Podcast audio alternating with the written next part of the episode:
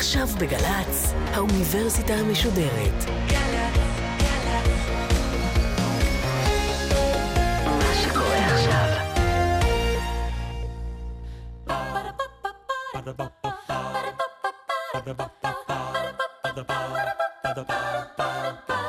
האוניברסיטה המשודרת מציגה מבוא ל עם קובי מידן והסמסטר טקסטים מכוננים של הישראליות. והפעם שיחה עם הדוקטור גידי נבו מאוניברסיטת בן גוריון על הטור חד גדיה מאת אפרים קישון. עורכת ראשית מאיה גאייר.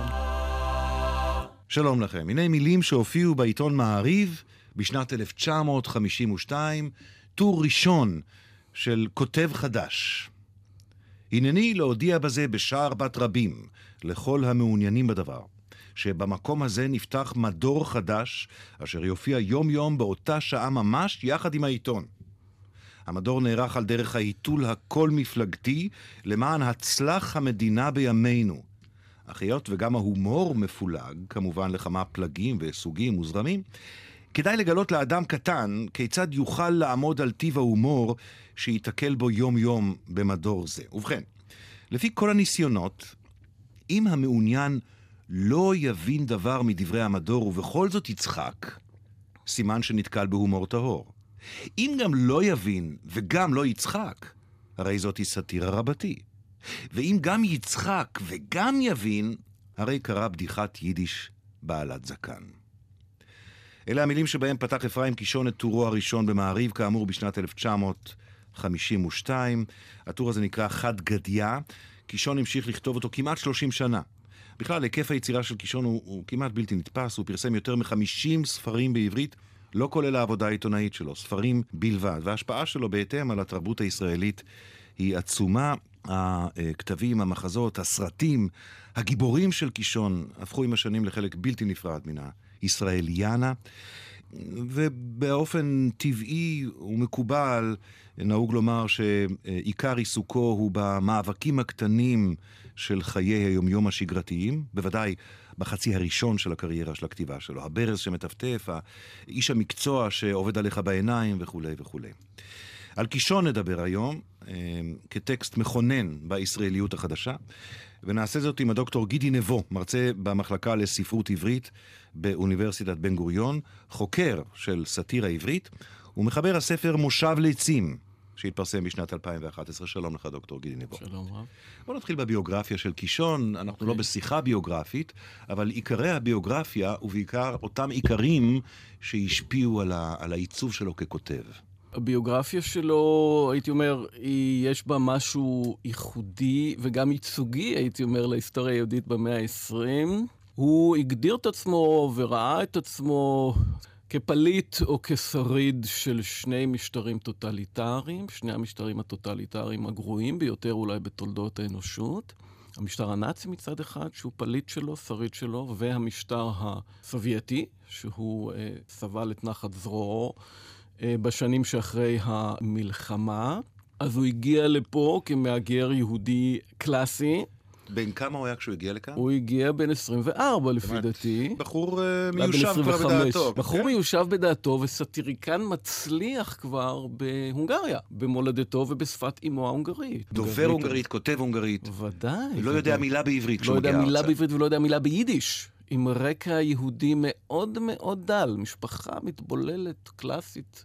יהודית מרכז אירופית. אז כמובן, הדבר הראשון שגם כמעט קלישאה, וסביב השיח, סביב קישון, יש לא מעט קלישאות.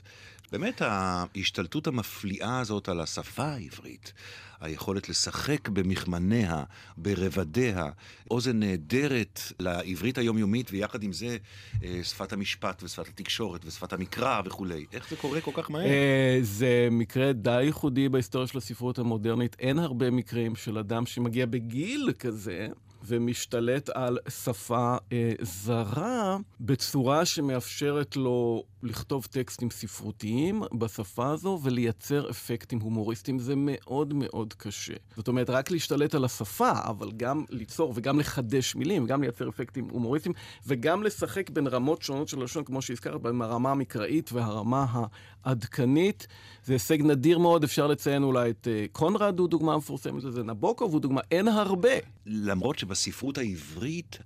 בגלל שהיא ספרות, ספרות של הגירה בהרבה מקומות, בהרבה מובנים, בין אם עלייה לישראל בעלייה השנייה, השלישית, המושג הזה של לאמץ שפה חדשה ולכתוב בה, יש לו יותר רפרנסים, יותר הקשרים. יש לו יותר, אבל הוא לא אה, מקביל מבחינה זו ליוצרים כמו ביאליק או אלתרמן. אלתרמן גם כן לא נולד בארץ, הוא גם מהגר, הוא גם הגיע מרוסיה, כן, בגיל יחסי, הגיע בגיל 15 נניח או משהו, אבל הוא גדל על עברית, הוא בעל רקע של עברית. באיזו מידה קישון, קישון ששמו המקורי הוא פרנץ הופמן, היה לו גם שם עד קישונט, שזה... ומכאן נולד השם קישון כן. אה, עם עלייתו לישראל.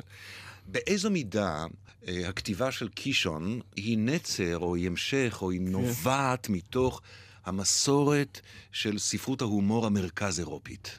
אני חושב שהוא אה, נצר נאמן לספרות הזו, להומור הזה. הוא נולד אה, על המצע התרבותי הזה ופיתח אותו. למשל, אפשר ליצור אנלוגיות די משמעותיות בין הסאטירות שלו, שבעשורים הראשונים של יצירתו הם סאטירות באמת מפרספקטיבה של מהגר, אחרי זה אתה יודע, החוויה המהגרית קצת אה, הופך להיות אה, אזרח ישראלי לכל דבר ועניין. אה, אנלוגיה בינו ובין אה, הסאטיריקן ההונגרי שכתב How to be an alien, על uh, קשיי ההיקלטות ב- uh, באנגליה, שאפשר לראות אנלוגיות בין הסאטיריות uh, uh, שלו, על ההגירה שלו לאנגליה ועל ההוואי האנגלי, uh, לבין המבט שקישון מפתח כלפי המציאות הישראלית. שוב פעם, זה לא זהה לחלוטין, אבל זה מבט שיש בו אמפתיה וזרות. כשמדברים על uh, הומור מרכז אירופי, זה הומור בורגני. זה הומור זאת לא בורגני. לא סאטירה נושכנית. זה הומור בורגני מאוד, ומבחינה זו אה, קישון מקיים את המסורת הזאת, הוא סאטיריקן בורגני במלוא מובן המילה, וזה לזכותו, כי הוא, במובן מסוים, כי הוא כותב אה, ו, ומגלם ביצירתו, מבטא ביצירתו אתוס בורגני, בתקופה שההקשר החברתי-פוליטי הדומיננטי בחברה שאליה הוא מהגר, הוא סוציאליסטי או סוציאל דמוקרטי או משהו בסגנון הזה. ועוד לפני התרבות הפוליטית שאליה הוא מגיע, כן. לאיזה מסורת של כתיבה של הומור ושל סאטירה במדינת ישראל הצעירה מאוד, ולפני כן בארץ ישראל, הוא מגיע. מה הוא פוגש כאן כשהוא מגיע, שהוא עתיד לשנות? הוא פוגש פה את ההומור הישראלי שמתחיל להתפתח, אה, ששואב גם כן מההומור היהודי הקלאסי, ביחד עם זו משלב אל תוכו הומור צברי, הומור של uh, תנועות הנוער, של הפלמ"ח, שיוצר הוואי, שיוצר תרבות, שיוצר ספרות. היו מבקרים ש... ביקרו מאוד את התרבות הזאת והספרות הזאת, כי היא הייתה כביכול מנותקת מהרצף היהודי העתיק והעשיר, אבל אני לא חושב שזה נכון. ובין השאר הם יצרו תרבות חדשה וגם יצרו הומור. כלומר, אנחנו מדברים על המחצית הראשונה של שנות ה-50. אנחנו ארבע שנים אחרי אה, מלחמת העצמאות. נכון. מדינה צעירה, חברה צעירה. אתה אומר שיש כאן אה, שני עמודי תווך של ההומור שנוצר נכון, כאן. אחד נכון. קשור לתרבות היידיש. שהוא פחות מתפקד בתקופה הזאת, לעומת כן. ההומור הצברי, הפלמחי, אה, ילקוט הכזבים. עמוס קנן. מתחילים לפעול באותה תקופה, במקביל לקישון. הסלנג הערבי, הצ'יזבטים וכולי וכולי. דן בן אמוץ. אז כשהוא מגיע לכאן, כמה מהר החותם שלו מוטבע? מהר מאוד, מהר מאוד. המחזה הראשון שלו, שאני חושב שמתורגם מהונגרית, עולה מהר מאוד על הבמות ב-53 או משהו כזה. המדור מתחיל ב-52, האיש עלה שלוש שנים לפני זה ארצה בלי מילה עברית. הפריצה אל מרכז התרבות הישראלית, מרכז ההומור הישראלי, נעשית מהר מאוד ומתעצמת ומתחזקת בשנות ה-50 וה-60. אחרי זה יש מהפכים, אבל שם הוא מבצר לעצמו מקום בעבודה קשה, בעקביות, אבל זה נעשה מהר, זה נעשה מהר באופן שלפי דעתי. הוא עצמו לא היה מהמר שזה היה נעשה כל כך מהר. קודם, כשביקשתי ממך לשרטט את קווי המתאר העיקריים של הביוגרפיה שלו, בעיקר אלה שהשפיעו על הכתיבה והעיצוב שלו כיוצר, הדבר הראשון שבחרת להגיד זה התפיסה העצמית שלו כפליט, כניצול של כן. שני משטרים טוטליטריים הגרועים ביותר במאה ה-20, המשטר כן. הקומוניסטי, הסטליניסטי אולי אפילו, כן. והמשטר הנאצי כמובן. כמובן. אז כאשר הוא מגיע לפה ורואה כן. את החברה הישראלית, כיצד היותו פליט שכזה, ניצול שכזה, כיצד כן. זה משפיע על הראייה שלו את המציאות הישראלית? אני חושב שהוא מלא הערכה, הוא מלא הכרת תודה, הוא רואה בזה פרויקט אדיר, שפה נבנה איזשהו בית לעם היהודי, שהוא אה, כבן לעם היהודי חטף וסבל את המכות ההיסטוריות הגדולות במאה ה-20, הוא חטף אותם והרגיש אותם באופן אישי, אז הוא הרגיש שיש פה משהו... נהדר וגדול, אבל היה לו ביקורת כלפי האספקטים הסוציאליסטיים, הקולקטיביסטיים, הטוטליטריים קצת, הוא היה אלרגי לזה באופן נוראי. אלרגי, זאת כן. המילה. תקרא טקסט שמייצג את הדברים שדיברת עליהם עכשיו, או חלק לפחות מהם. בקצה המזרחי של אגן הים התיכון, כותב אפרים קישון, באזור רחוב דיזינגוף, משתרעת רפובליקה קטנה אבל גדולה, פרטצ'יה עילית. ולצעירי מאזיננו, פרטאץ' זה ברדק, זה חוסר כן. סדר, זה חוסר מקצועיות. פרטצ'יה עילית, חלטוריזם. האקלים של ארץ זו הוא סוב-טרופי מאוד. הלחות והמיסים גבוהים בה במיוחד, על כן נוצר במקום סוג חדש של אוכלוסייה בעלת אורח מחשבה גליצו-אוריינטלי מובהק. הרי הוא שבט הפרטאצ'ים המפורסם. את הפרטאצ'י הממוצע אפשר לזהות על פי סגולתו, שבשלוש וחצי הוא צריך להיות בחיפה. נוסף לכך הוא מאחר. זאת אומרת, הוא איננו מאחר, הוא לא בא. אם אפשר למצוא אותו, אז בדרך כלל במקומות עם השלט, הכניסה אסורה בהחלט. אם הפרטאצ'י הקטן נכנס לאיזה מקום, הוא מיד נוגע בכל דבר כדי לבדוק זה, אם זה אמיתי, רואה סנדוויץ', נוגס ביס, רואה כפתור, מסובב אותו, אוהב לחטט. במלחמה הוא בדרך כלל מנצח. הפרטאצ'י נוסע בטנק בכיוון הפוך, בגלל אה, תנומה קלה. מכה את האויב שוק על ירך, חוזר, מנצח, יוצא לקרב בטור משאיות, הכל יש לו, תותח, תחמושת, פותחן. הכל חוץ ממפתח להחלפת גלגלים. אם יש פאנצ'ר בדרך, הוא תקוע באמצע החזית, אבל אין פאנצ'ר, והוא מנצח. הנה ההסתכלות שלו על, ה... על התרבות הפרטאץ' הישראלי. אז באמת, ה... הוא הגיע למקום הזה שנראה לו באמת איזושהי תערובת משונה של לבנטיניות שהוא תיעב, ואיזשהו, זה לא בדיוק גליציות, אני חושב, רוסיות יותר, משלומפרת כזאת. פרטאץ' הזה שרחוק נניח מהסטנדרטים האירופיים הגבוהים. למשל, הוא אמר שכשמרכיבים ארון או איזשהו רהיט בארץ, אז צריך לשים שלושה אה, ברגים בציר. הפועל הישראלי לעולם לא ישים שלושה ברגים, ויהיו כמה אסכולות. יהיו כאלה שישאירו את המקום האמצעי ריק, יהיו כאלה שישימו בשתיים התחתונים, שלוש לא יהיה. אז זה הפרטאץ'. כשפורצת מלחמת ששת הימים, והצבא הישראלי זוכה בניצחון אדיר, הוא פשוט נדהם.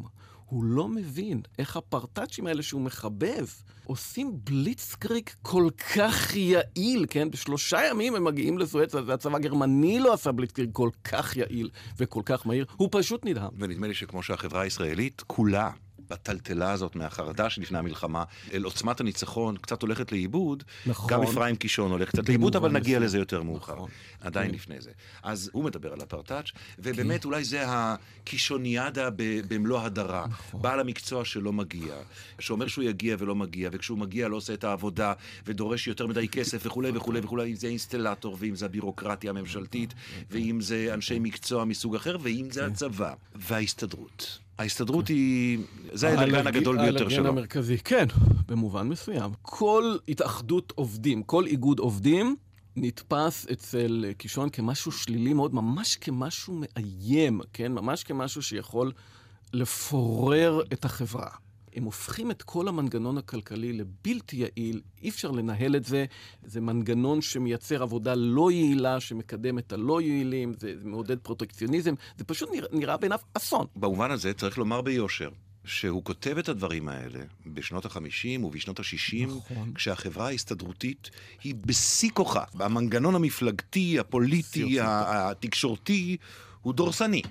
והוא, נכון. והוא אומר את הדברים האלה, אני חושב שגם במידה ידועה הוא משלם מחיר, אבל הוא הקדים את זמנו בהסתכלות על הכשל הסוציאליסטי כפי שהוא בא לידי ביטוי ב- במדינת הוא ישראל. הקדים את זמנו, אני חושב שזו אמירה מאוד מאוד uh, משמעותית ונכונה לגביו.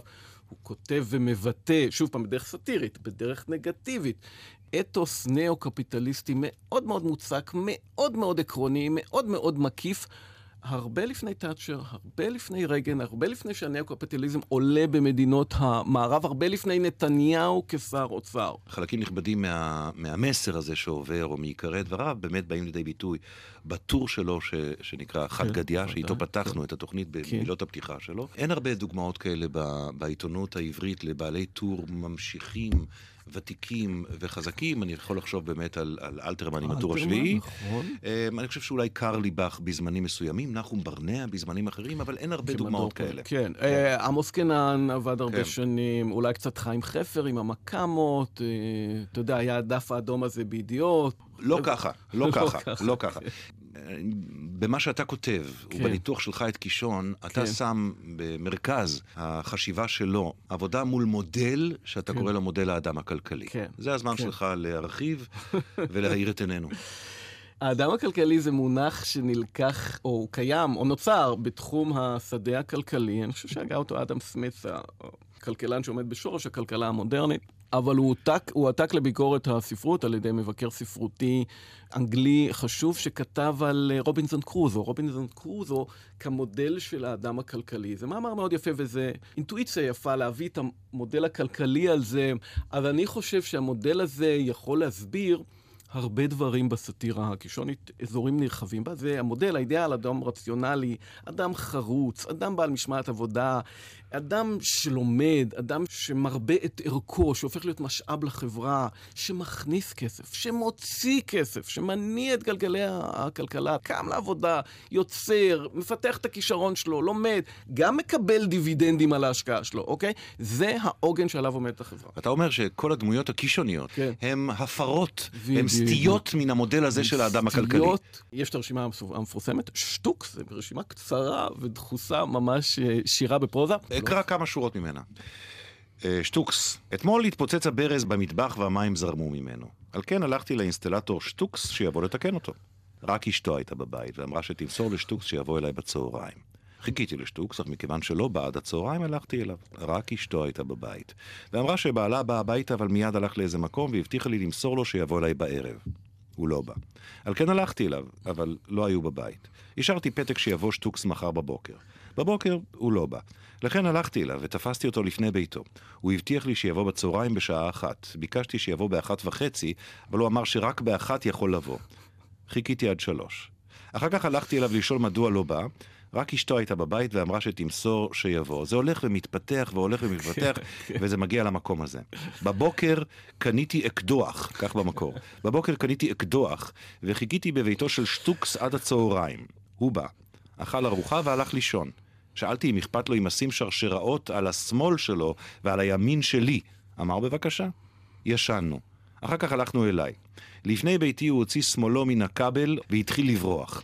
יריתי אחריו. הוא השיב את האש, אך בסוף אזלה לו התחמושת. אז שטוקס נכנע ותיקן את הברז. עכשיו הברז שוב מטפטף. אז אה, שטוקס מגלם סטייה מסוימת מהמודל הכלכלי. מסוימת. סטייה קלאסית, כן. הוא, הוא הרי בעל המקצוע, הוא אמור לבוא ולתקן את הברז. זה תפקידו ברור. החברתי, הוא אמור לעשות, ולא ברור למה, כן? שטוקס הזה יש בו איזה סוג של מסתורין. פשוט לא ניתן לייצר את המגע בינו ובין הברז. אז אה, אם האדם הכלכלי הוא. המודל הסמוי כאן, ודאי, הנורמה, אז האידיאל. מי זה האדם הזה? מי זה שטוקס? איזה אדם הוא? אה, אני קורא לו האדם הכלכלי. כלכלי. הכלכלי מסרב לשחק במשחק הכלכלי. פשוט מסרב. יש לו את הידע, יש לו את הטכנולוגיה, לא נאמר שהוא דרש איזה שכר שערורייתי, פשוט מסרב לקיים את תפקידו החברתי. עכשיו, במודל הכלכלי האידיאלי, אדם צריך לקיים את תפקידו החברתי. אם אתה כותב מדור סאטירי בעיתון, תכתוב מדור סאטירי בעיתון ותכתוב את זה טוב. תעשה את תפקידך. וכאן התפקיד אה, לא נעשה, ויש גם הרבה סוגים של סטיות אחרות. הוא אומן באיתור הסטיות האלה. אז בעלי המקצוע הם כמובן מטרה מאוד אהובה. האדם הכלכלי. ויש את האדם ההיפר-כלכלי, okay. אוקיי. שהוא לוקח הרבה כסף, אבל המוצר שהוא נותן הוא לא באמת מוצר. אה, אז יש את מיקרו המחליף. אה, מיקרו המחליף זה המוסכניק של אה, קישון. הוא בא אליו עם אל האוטו ורוצה לתקן את האוטו. מיקו אני קורא, אתה רואה? אה, יש כאן אוקיי. סדר בבלגן, אנחנו- אנחנו האדם הכלכלי בתוכנית הזאת. מיקו הוא מכונאי חצרי, גבר נאה וחרוץ ממוצא עיראקו גליצאי, שוב השילוב הזה. הוא בחור טוב באמת, מומחה מבטן ומלידה, רק שיש לו תשוקה אחת, להחליף חלקים. אם מעירים לו הערה זהירה, אפילו לשבח, בנוגע לפעולת איזה חלק במכונית, הרי בעוד חמש שניות כבר מוח- מוחלף החלק ללא שוב, כדברי המשורר, אם אם יש סדק, יופה מיד. אלוזיה לביאליק, בהחלט, כמובן. זה השילוב בין המשלבים. יש לך את איש המזגן השקט, שכבר מהכותרת אתה כן. יכול לראות את, ה... את מה. שיבוא. איש המזגן השקט, קישון, או המספר ברשימה, רוצה להתקין בביתו מזגן. דרך אגב, אפרופו הבורגניות של, של קישון, אפשר דרך הסאטירות של קישון, שנכתבות בשנות ה-50 וה-60, לעקוב אחרי תהליך ההתברגנות מהחברה, כי אין... משהו בורגני, או מוצר צריכה, או איזשהו מוסד צריכה שנכנס בהדרגה לחברה הסוציאליסטית שלנו, שקישון לא חווה אותו. אז הוא רוצה גם מזגן, והוא רוצה מזגן שקט. מי לא רוצה מזגן שקט? אז uh, הוא קורא לאיש המזגן השקט, ואיש המזגן השקט בא ומתקין מזגן uh, בביתו. איך שהוא פותח את הכפתור של המזגן, הבית מתחיל להמריא. המזגן הוא בלתי אפשרי, אי אפשר לעבוד איתו, זה, זה להמריא לגובה 30 אלף רגל במטוס, אוקיי? אז הם מתקשרים לאיש של המזגן. אה, שייקח את הדבר הנורא הזה, ישחרר אותו מהדבר, אין שום בעיה. תמורת 500 שקל, לירות, הוא בא ומוכן לפרק את ה...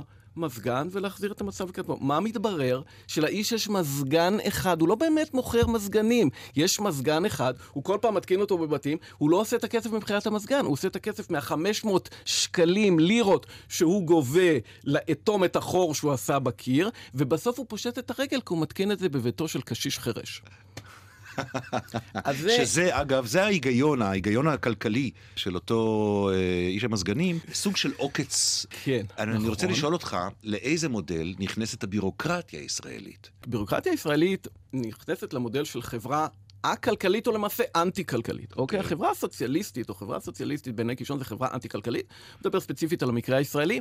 כי מה המטרה? אמרנו שהאדם הכלכלי הוא העוגן שעליו נשענת החברה. בלי האדם הכלכלי, בלי המרץ שלו, בלי הכישרון שלו, בלי זה, לא יהיה פה כלום, כן? בלי הסטף ורטרים של העולם, אנחנו נקבץ פה נדבות, מה נעשה? אוקיי? Mm-hmm. אנחנו צריכים את היוזמה שלהם, אנחנו צריכים את הכישרון שלהם, אנחנו צריכים את האנרגיה שלהם, את החזון שלהם. אז מה התפקיד של החברה הכלכלית? להקל את הדרך בפני היזמים האלה, האנשים היצירתיים האלה, היצרנים האלה, להקל עליהם לפרוס שטיח אדום, והבירוקרטיה עוצרת, בולמת, תוקעת מכות למגללים, ומבחינה זו היא חוטאת לתפקידה, והיא חברה אנטי-כלכלית. נדמה לי שיש תחרות uh, מובהקת בין הבירוקרטיה הישראלית לחברה ההסתדרותית כאויב מספר אחת של קישון בכתיבתו. והנה, אה, הוא כותב, הוא כותב לאוצר המדינה, כן. והוא מציע להם... הוא מציע להם טריק של איש מזגנים, נכון. אה, פשוט להודיע הודעה. לכל האזרחים שבדקנו שאתה חייב לנו תשע לירות. עכשיו, אם תבוא ותשלם לנו, אז זה בסדר, אתה צריך לעמוד שלושה ימים וכולי וכולי. אם לא, תשלם לנו 15 לירות ונסלח לך. משהו כזה.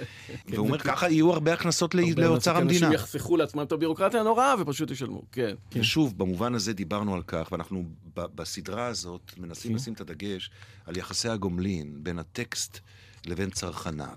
כן. בין הסאטירה הזאת, או ההומור הקישוני, לבין עיצוב התודעה הישראלית. ובמובן mm-hmm. הזה, כשהוא כותב כן. את הדברים האלה, והם זוכים להצלחה גדולה מאוד, כן. ולהתקבלות מפוארת, כן. בשנות ה-50 וה-60, הוא בעצם מטרים, מקדים, מבשר את נפילתה של החברה הסוציאליסטית הישראלית.